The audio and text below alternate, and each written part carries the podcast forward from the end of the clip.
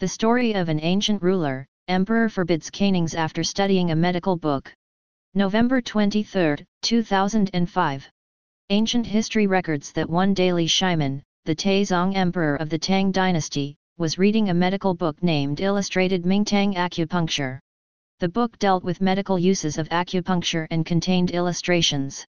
The Taizong emperor learned that there were many acupuncture points on a person's back and that each was intimately related to the health of the person's internal organs. Looking at the illustrations, the Taizong emperor thought that hitting a person's back could potentially harm the internal organs and possibly even kill the person. Therefore, he issued an order that applied to all levels of the criminal interrogation offices that forbid hitting a criminal's back.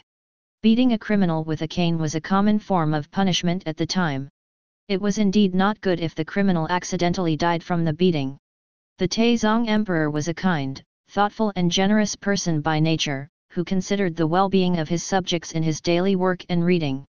He immediately felt uneasy once he read about the acupuncture points in the medical book the decree he issued must have saved many, many lives due to beatings.